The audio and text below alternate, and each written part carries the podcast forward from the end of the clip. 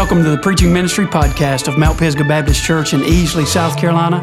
Where our goal is to exalt the Savior, evangelize the sinner, and encourage the saint through faithful exposition of God's Word.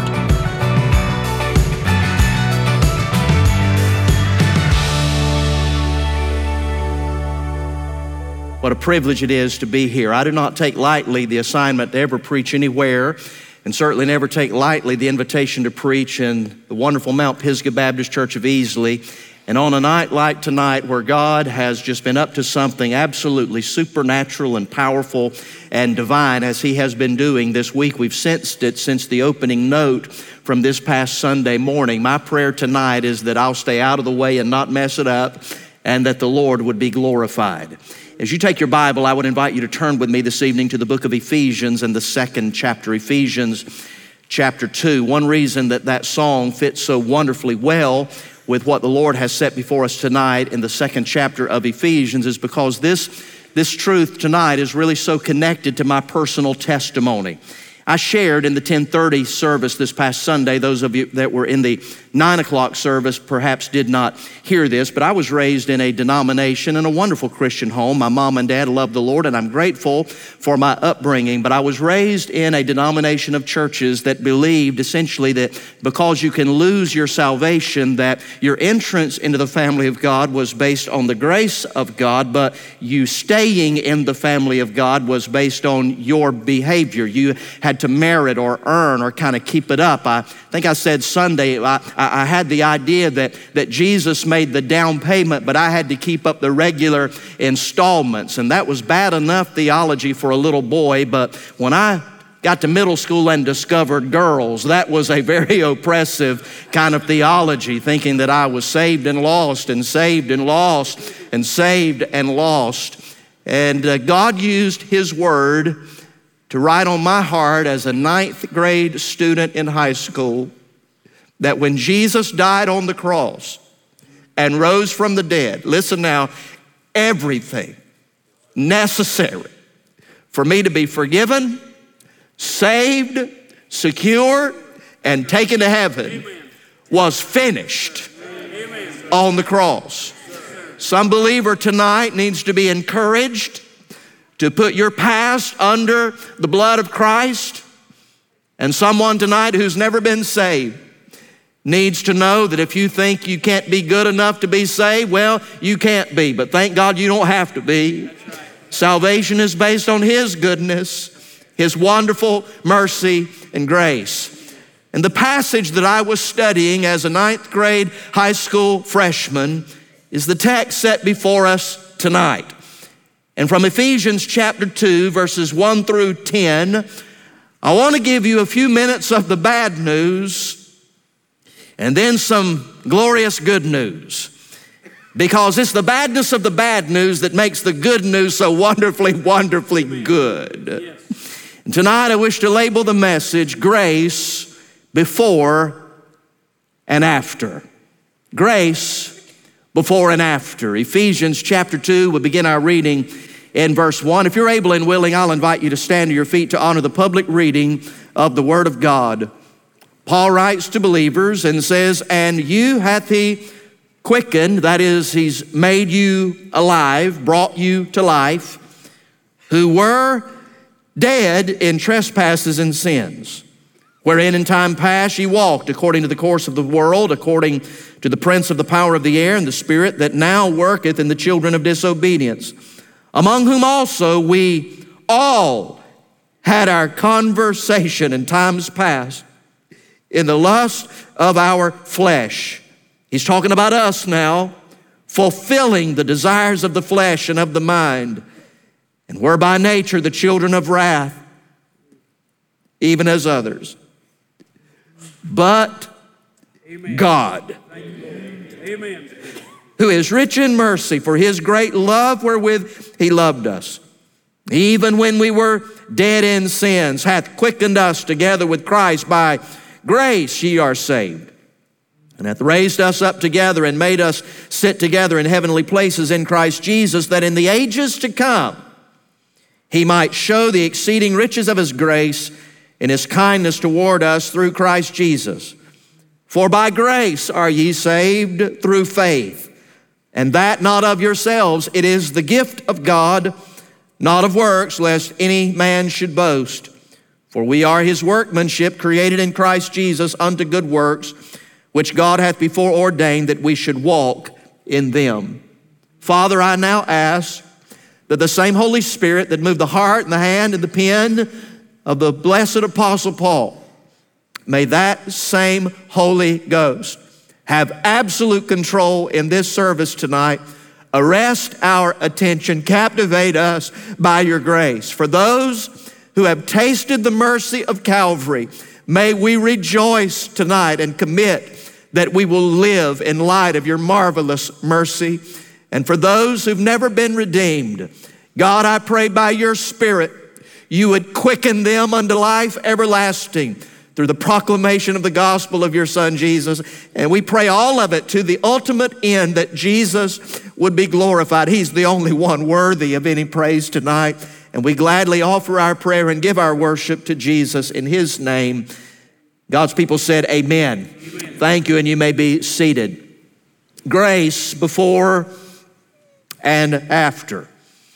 You know, whether it's a before and after picture of weight loss, or a cosmetic makeover, maybe a new hairdo, or perhaps the remodeling of a house, our hearts and minds are intrigued by before and after pictures. But in an economy of words, the Spirit of God moves through the hand of the Apostle Paul. He picks up an inspired pen and uses it like an artist's brush to paint one of the most graphic and picturesque and vivid before and after pictures that our heart could ever imagine. It's the picture of a man before and after grace. It's the picture of a woman before and after she's encountered the touch of God's grace. It's the picture of a teenager who was lost but has now been found. It's the picture of a seven or an eight year old, nine year old little boy or girl who was spiritually blind, but now they see by the grace of God. Tonight, in these 10 verses, I want to just give you two simple points related to the life of grace before and after. Now, in verses 1 through 3, if you're taking notes, just jot down these two little words before grace.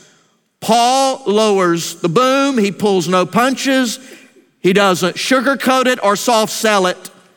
He wants his readers, in this case, born again, blood bought readers to know what their life was like before they were captured by the grace of God. We are reading tonight and studying in chapter 2 of Ephesians, but, but quickly let me review the first chapter. Back in chapter 1, Paul sets forth the doctrine of what we might call Trinitarian salvation, that if you are saved, your salvation was a work that, that involved God the Father, God the Son, and God the Holy Spirit.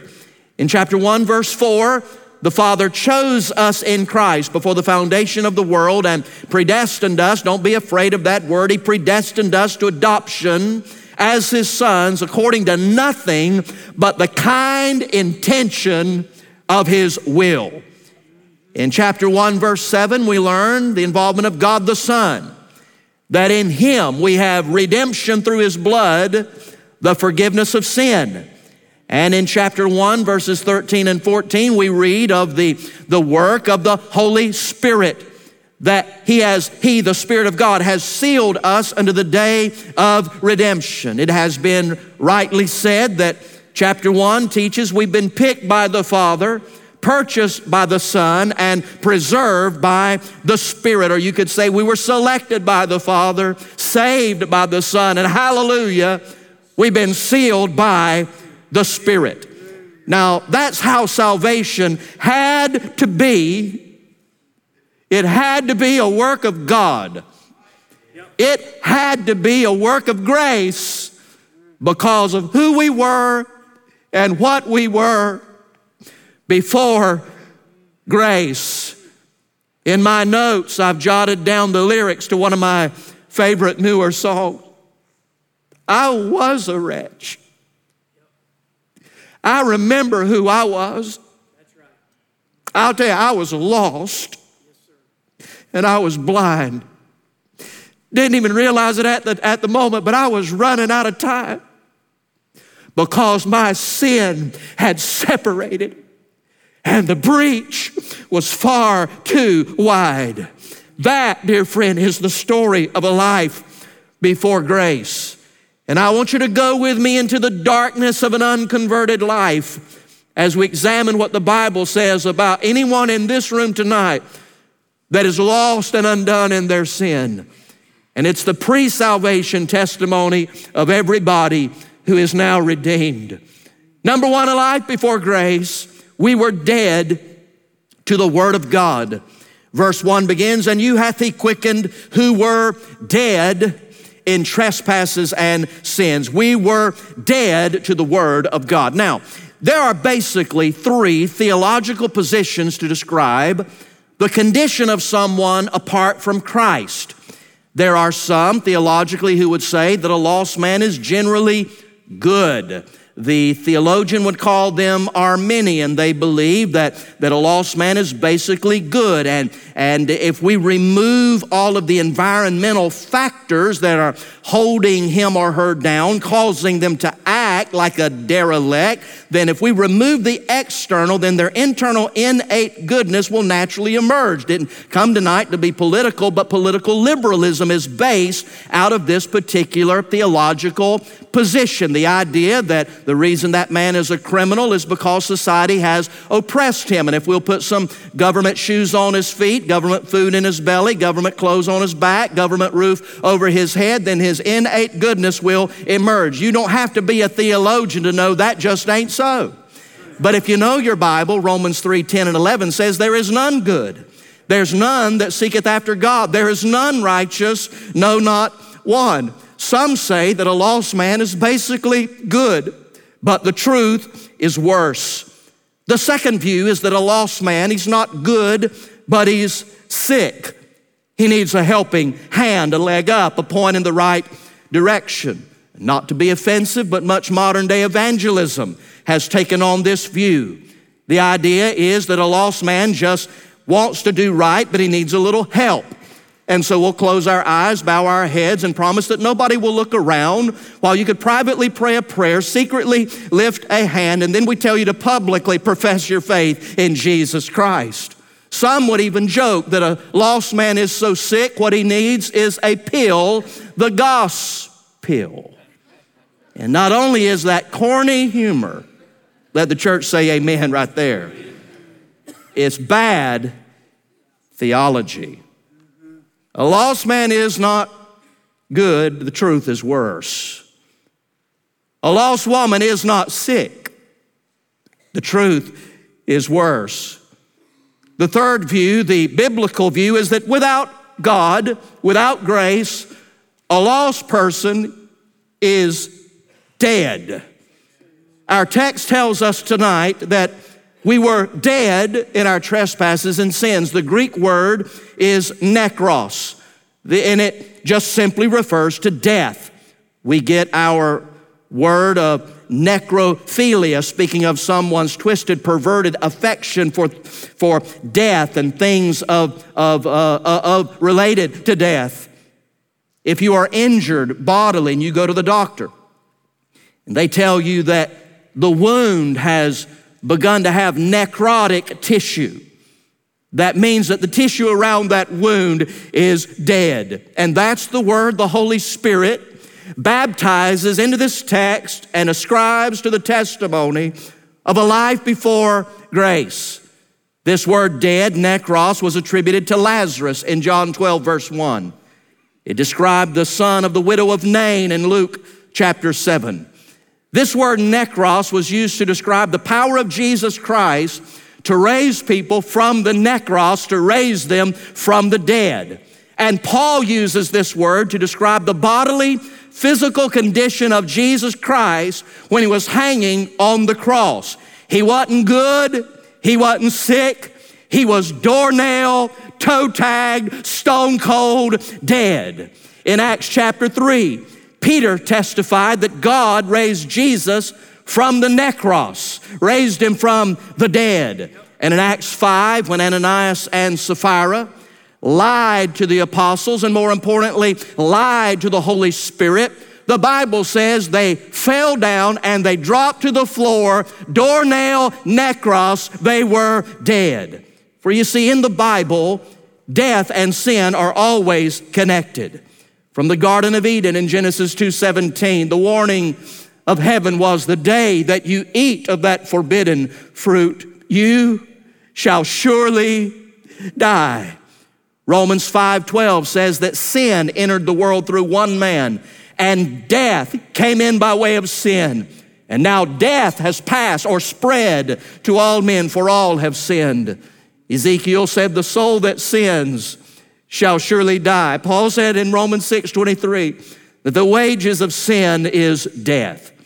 Now, if you miss this Bible truth, you'll be ultra confused about the condition of someone that's not saved. For we were not good and we were not sick. We were dead to the Word of God. But it gets worse. Well, we find in verse 2 we were desensitized to the work of God, wherein in time past ye walked according to the course of this world. That is, we were dead and didn't know it, dead and didn't care, dead and unresponsive. The preacher was witnessing to a lost woman and said, Do you know, ma'am, what your problem is? And she said, Quite frankly, I don't know and I don't care. He said, You're right on both counts.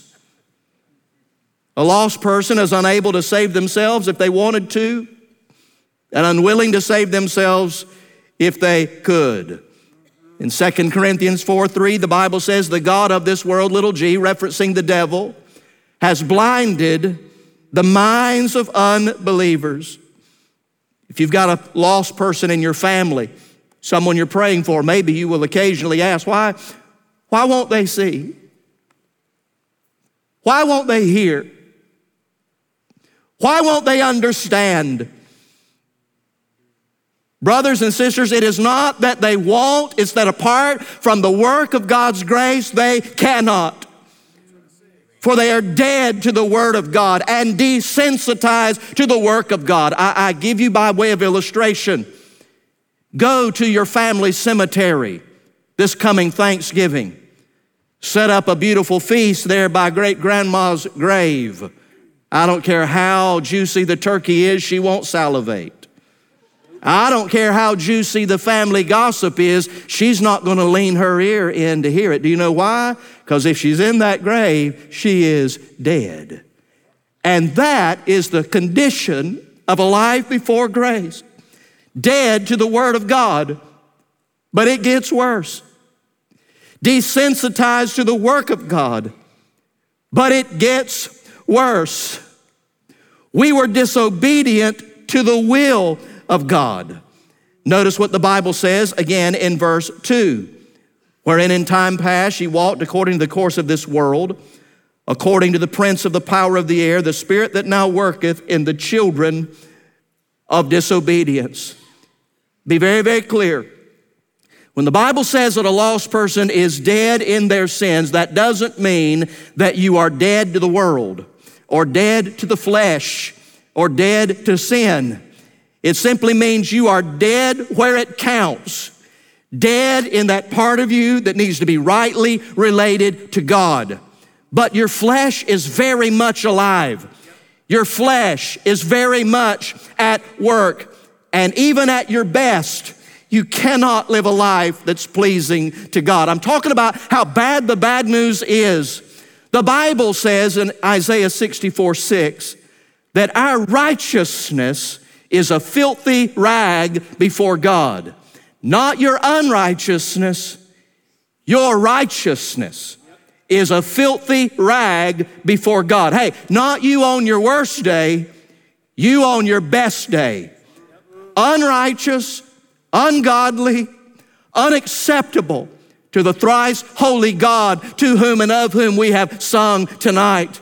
This is why Jesus prophesied that on the day of judgment, that some would come calling him Lord, Lord, and they would say, Did we not prophesy in your name and in your name perform signs and wonders and cast out demons? Did we not do all of that in your name? In other words, Brother Chad, did, did we not pastor the church? Did we not serve as deacons? Did we not teach in the grow groups? Did, did we not sing in the choir? Did we not do all these wonderful, wonderful religious things? And Jesus said, I will say to them, Depart from me, you worker of iniquity, lawlessness. Jesus considers choir singing, grow group teaching, Baptist church pastoring to be a work of wicked, lawless, unrighteous iniquity apart from grace. We were dead to the Word of God, but it gets worse. We were desensitized to the work of God, but it gets worse. We were desensitized and disobedient to the will of God, but it gets worse. We were destined for the wrath of God. Verse 3 concludes, and we were by nature, that is because of who we are and what we were, we were by nature the children of wrath, even as others. Now, Pastor, when I describe the lost, dead condition of an unsaved person and describe good works as being works of iniquity, it's here that even good church members will begin to balk. I wasn't that bad before I was saved. Or perhaps one in this room tonight or watching online. I, I'm not a Christian, but I'm not really that bad. Lean in close and listen. A woman cannot be a little bit pregnant. That's right. And a sinner can't be a little bit dead. That's right.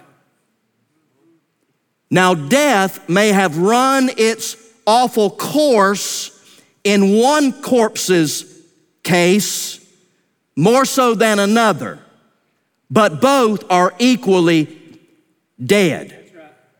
The person at the Greenville Hospital that died this afternoon is just as dead as George Washington. Because you can't be a little bit dead. I cite, for example, the three individuals that our Lord resurrected in his earthly ministry. Now we know according to Matthew 27 that following his resurrection, many of the Old Testament saints were resurrected and walked the streets of the Holy Land. But there were three individuals that Jesus, by name, raised from the dead when he walked on the earth. There was Jairus' daughter, there was the son of the widow of Nain, and, and there was Lazarus. Now, when the little girl died, they argued as to whether she was really dead. Her, her face was still red and flush with the fever that had taken her life. The young man of Nain, he was in the casket, headed out to be buried. The, the greenness of decomposition had begun to set in around his eyes and his joints. He had been dead for a day or so. And Lazarus, four days now, he'd been in the grave of Bethany, and his sister had enough sense to say, Jesus, you don't want them to move that stone away because by, by now the gases of decomposition have begun to swell. His body perhaps begun to rupture. And, and by, by now, the King James says, Behold, by now he stinketh. But they were all equally dead. Only the people in the house knew the girl was dead. Only the people in the little village of Nain knew the young man was dead. Everybody in the region around Bethany knew that Lazarus was dead. But they were all equally dead. Lean in close, friend, and listen. You may be respectfully dead like the young girl regrettably dead like the young man, or repulsively dead like cold dead Lazarus. But you can't be a little bit pregnant and you can't be a little bit dead. What is the life without Christ before grace? Dead to the Word of God, but it gets worse. Desensitized to the work of God, but it gets worse disobedient to the will of God, but it gets worse, destined for the wrath of God. For verse 2 describes a lost person as a son of disobedience. And in a parallel text over in Colossians 3 6, the Bible says, The wrath of God is coming upon the sons of disobedience. And you see, the Bible teaches that someone that's not saved, listen carefully, is not merely destined for the wrath of God to come, but Jesus said a lost person is under condemnation already. And our Lord described condemnation with words and phrases like fire, everlasting fire, eternal damnation, hellfire, damnation, damnation of hell, resurrection of damnation, furnace of fire, fire that is never quenched, torment, a place where the worm never dies, outer darkness and everlasting punishment. Jude 6 describes the condemnation as everlasting chains. Hebrews 6 2 calls it eternal judgment. Jude 7 describes it as eternal fire. 2 Peter 2:17 says it is darkness reserved forever. Jude 13 blackness of night forever and ever. And Revelation 14 says it is a torment that goes on day and night forever and ever and ever. As a pastor, I'm occasionally asked, what does a person have to do to die lost and go to hell? And the answer is nothing. That is the default setting of the soul. Because a person without Christ is dead, desensitized, disobedient, and destined for the wrath of God. It was the first week of January 2003. I went to a funeral at the Homerville Church of God. That's a little city down in southeast Georgia, about an hour or so from my house. I was there because of a family connection to our church. I was attending the funeral of a young man, college age man, who had been a drunk driver on New Year's Eve. And in that two car collision, he killed himself, his buddy, and five members out of seven that were in another minivan. He killed a mama, her mama, and three of that mama's four children.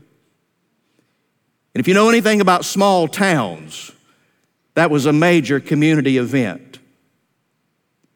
We packed into the Homerville Church of God, and I heard that mama down on the front row over and over again. If she said it once, she yelled it out 25 times. Oh God, my boy's in hell. Oh God, my boy's in hell. Now listen carefully. I don't know if he was or not, but I can tell you this every person that dies before grace dies under the wrath of God. Dead to the Word of God, but it gets worse. Desensitized to the work of God, but it gets worse. Disobedient to the will of God, but it gets worse. Destined for the eternal, unending wrath of God. And it just can't get any worse than that.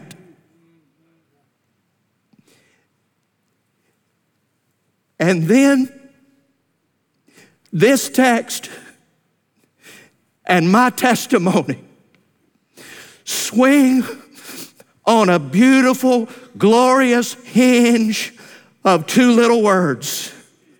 But God. God. Amen. God had something to say to mercifully, lovingly, listen, graciously intervene in the life before grace. And with that in mind, I want to examine verses 4 through 10 as we consider the life after grace.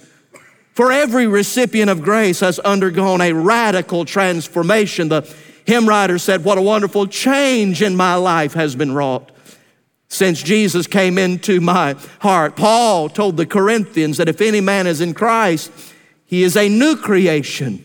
Old things have passed away. Behold, all things have become new. What does the text teach us?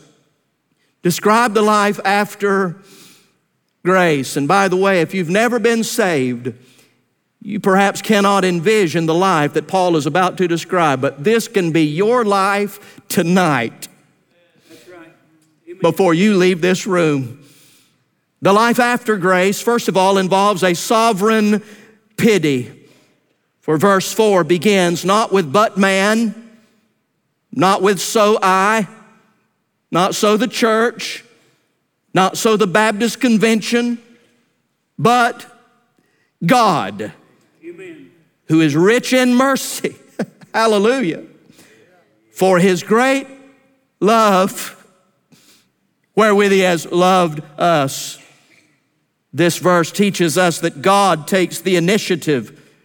As the prophet Jonah said, salvation is of the Lord. And here is his motivation. What would motivate God to save a sinner like me and to offer salvation for a sinner like you? Did he look down through time and see what a great guy you were? You better hope not, because you're not. Did he look down through time and see what a great lady you would be? You better hope that's not the plan because apologies to your mama, but you ain't really all that in a bag of chips. God saved us not because we're lovable. He saved us because He is loving. Amen. And by the way, you'll never know real love until you know it through the person of the Lord Jesus Christ.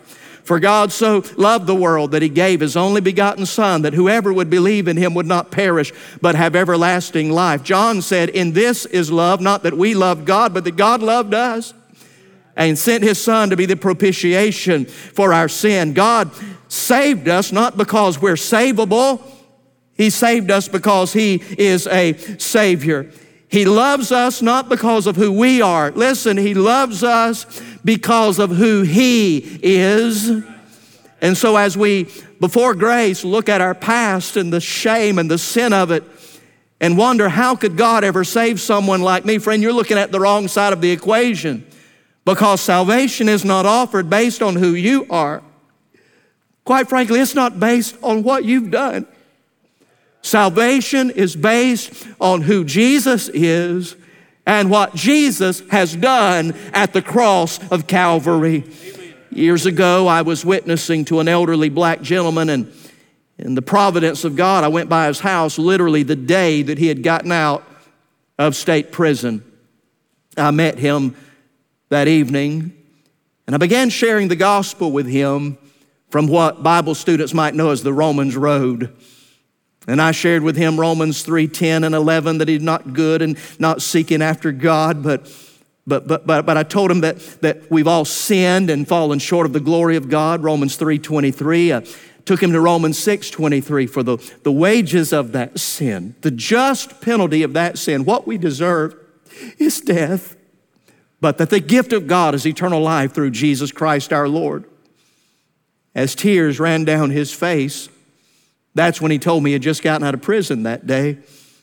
And he started telling me some of the things that he had done to earn prison. And he said, Do you, you mean Jesus would save me after all I've done? I said, Sir, the answer to that question is yes, but the answer is even better than that. Not only would Jesus die on the cross for you and save you after all you've done, Turn over here to Romans 5 8. But God demonstrated his love for us in that while we were yet sinners, Christ died for us. He didn't just love you and save you after all you've done, He loved you and died on the cross for you before you did all the things that you've done, knew you were going to do it, saw you sitting tonight at the Mount Pisgah Baptist Church of Easley, South Carolina, lost in your sin, damned and on your way to hell, and loved you so much that He came into this world, died on the cross, rose from the dead, that that you could be saved. Oh, the love that drew salvation's plan and all the grace that brought it down to man. Hallelujah. All the mighty gulf that God did span at Calvary. it begins with a sovereign pity. Now, you may not feel like your daddy loved you. You may not feel like your kids love you. But the God who created you in the womb of your mother, who knows you better than you know yourself, lean in close and listen, He loves you. And the life after grace begins with a sovereign pity, but it gets better. The life after grace continues with a saving power. Verse 5 Even when we were dead in sins, hath quickened us together in Christ. By grace, ye are saved. He didn't just love us and leave us. Hey, friend, He loved us and lifted us. How much power was manifested in His love? Well, with your Bible open, I want to do a little Bible study. Turn back to chapter 1, and I want you to look at verse 19, probably just up the page, chapter 1, verse 19. Paul said, Here's the kind of power of Jesus I want you to know. And what is the exceeding power, greatness of His power to usward who believe? according to the working of his mighty power, which he wrought in Christ when he raised him from the dead and set him at his own right hand in the heavenly places. How much power does God utilize in saving a lost person? Hey, friend, it's the same power that raised Jesus Christ from the dead. Now, if you think about it, it just makes sense. If you are dead in your trespasses and sins, you don't just need a preacher. You don't just need a doctor. You need to connect to somebody who knows how to raise the dead. I'm thankful for grace tonight because I was dead in my trespasses and sin. And the same power that went by Jairus' house and raised that little girl from the dead, the same power that interrupted the funeral procession at Nain and raised that young man from the dead. Are you listening to me? The same power that stood outside the grave of Bethany and said, Lazarus, come forth. And a man came walking bound head and foot, and Jesus said, Loose him and let him go. The same power that reached into a garden tomb the first Sunday after the crucifixion of Jesus Christ and a dead, resurrected Messiah started breathing again. That same power came by the Sunday night service and touched the heart of an eight year old boy and transferred me from the kingdom of death to the kingdom of light. If you sit here and wonder, could God save me? You must not understand the resurrection power of my God.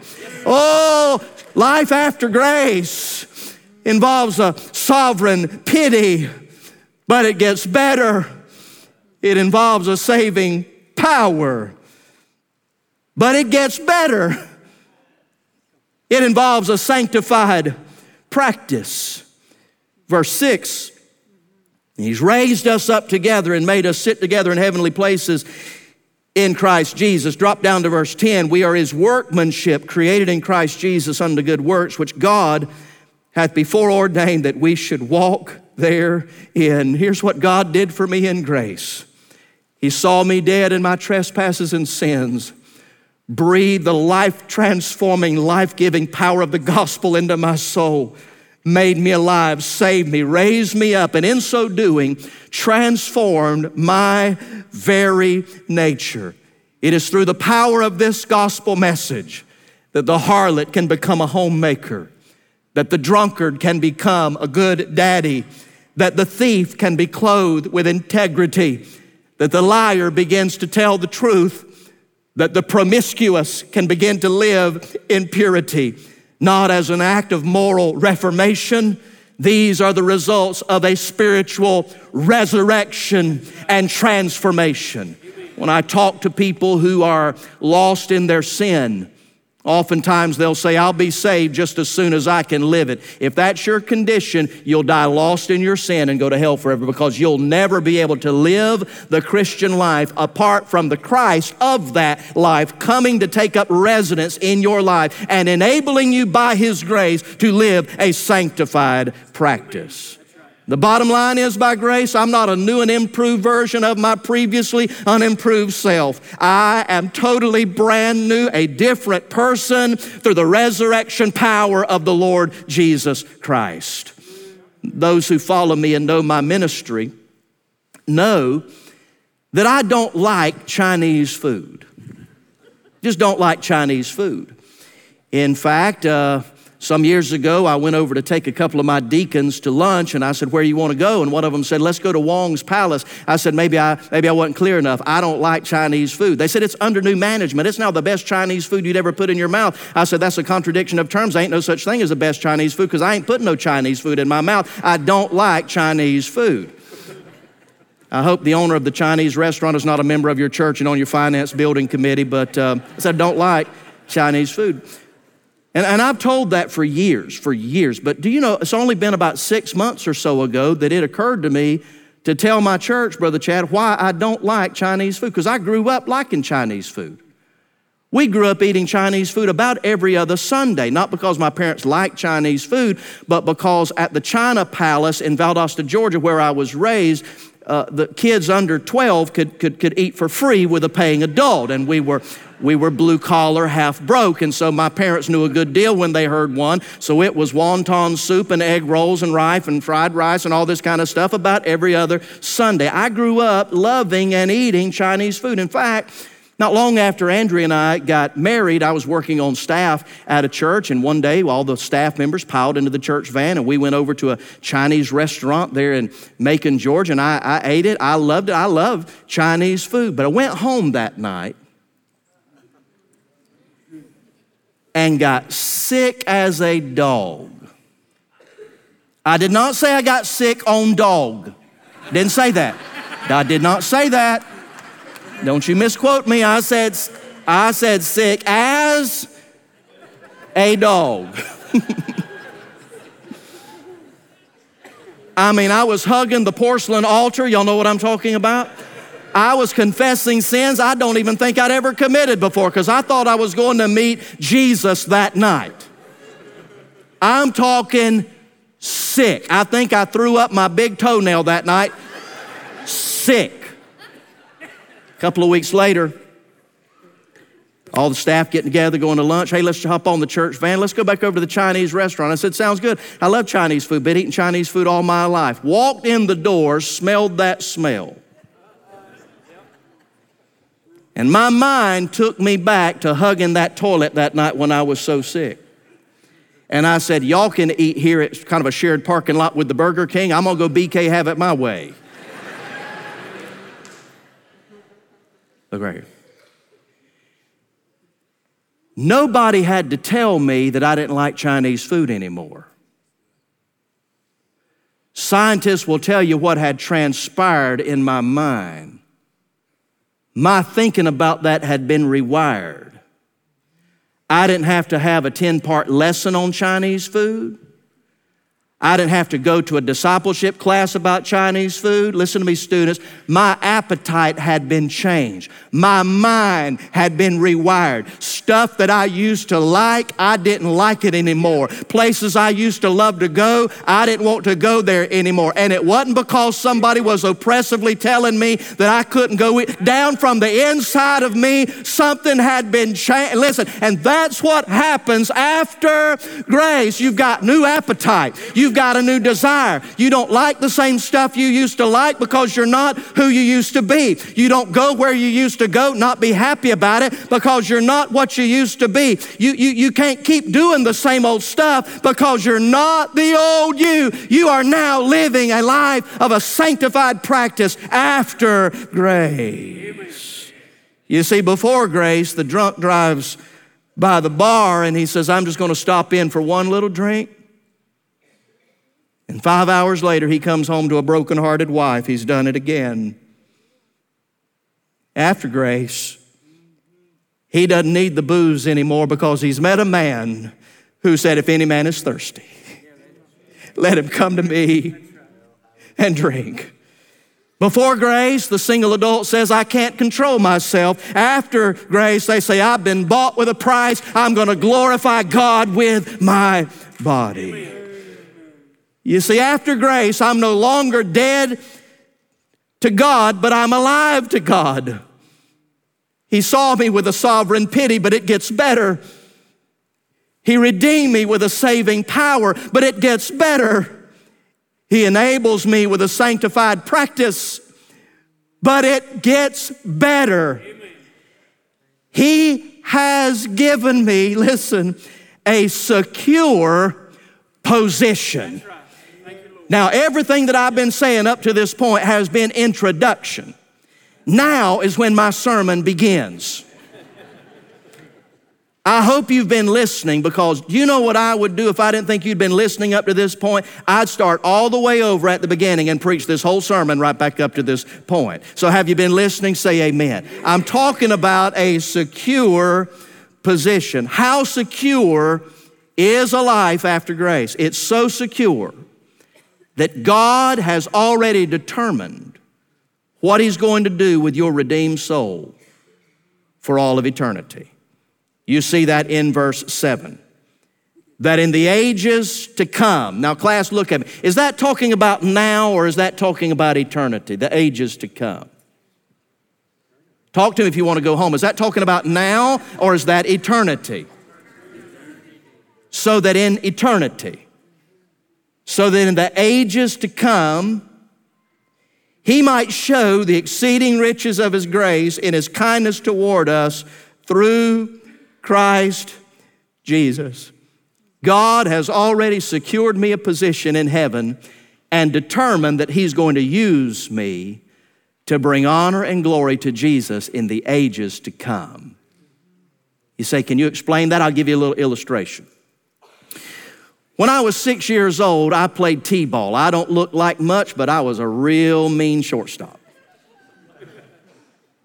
Couldn't bat my way out of a wet paper bag even in T ball. I mean, it was bad. But at the end of the season, I got my very first trophy. My daddy was proud of that trophy because he's proud of his boy. When I brought that trophy home from the sports banquet, my dad cleared off the mantelpiece over the fireplace, set that little T-ball trophy right on the center of the mantle, fixed the spotlight shining on it. And if you came by my house anytime right around 1976, 1977, my daddy was going to take you by the mantelpiece and point to that trophy. Now, you parents and grandparents know are ahead of me. My dad wasn't proud of that trophy. He was bragging on his boy. The trophy was a representative of what the boy had done. Look right here. How secure is my salvation after grace? God already has a spot reserved in the trophy case of heaven.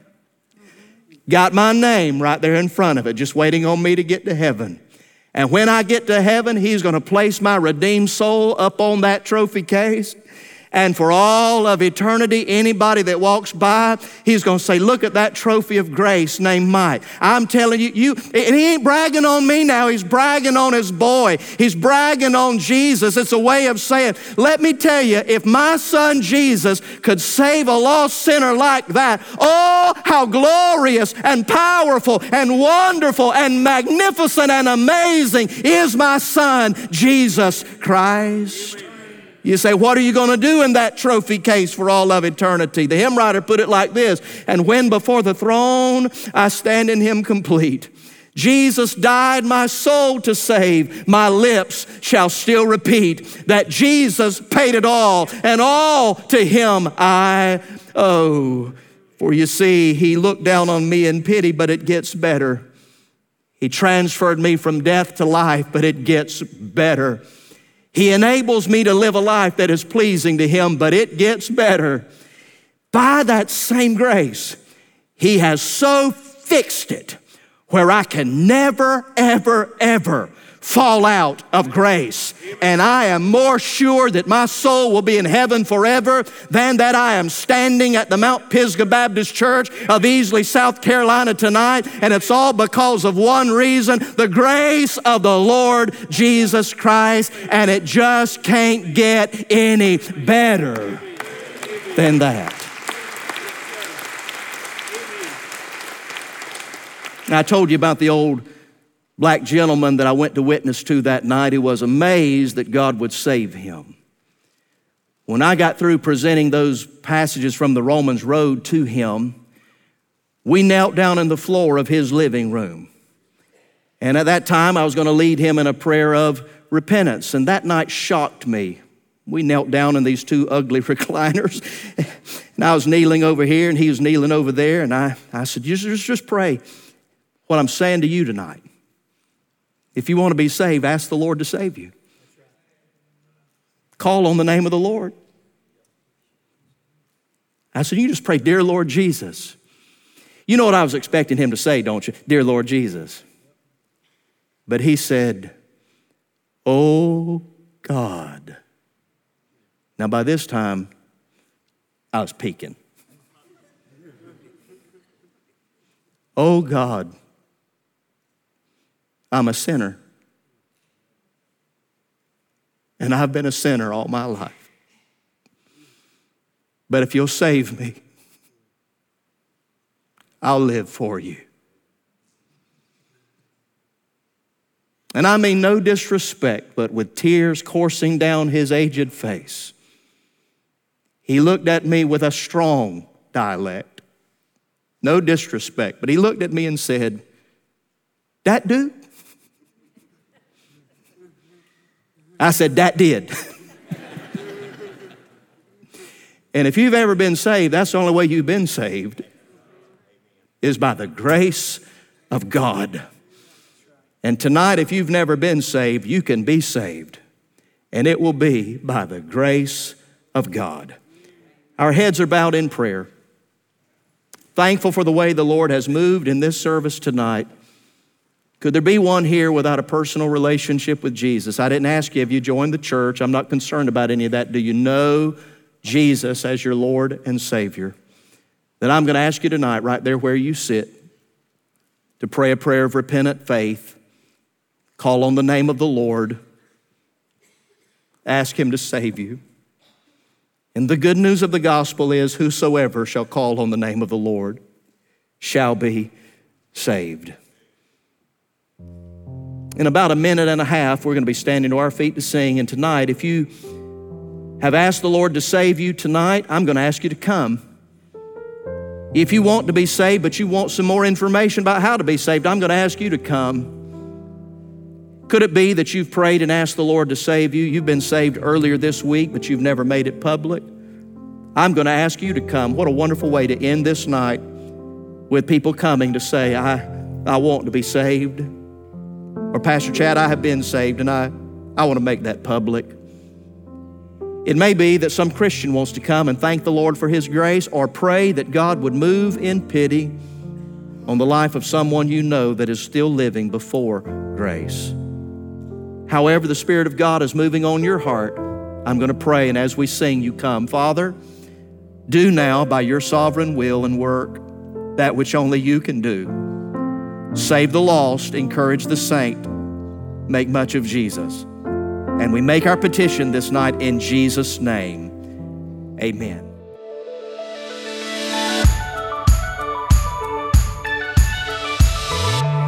Thanks for taking the time to listen to the preaching ministry podcast of Mount Pisgah Baptist Church. If you'd like additional information, please visit mtpisgah.cc.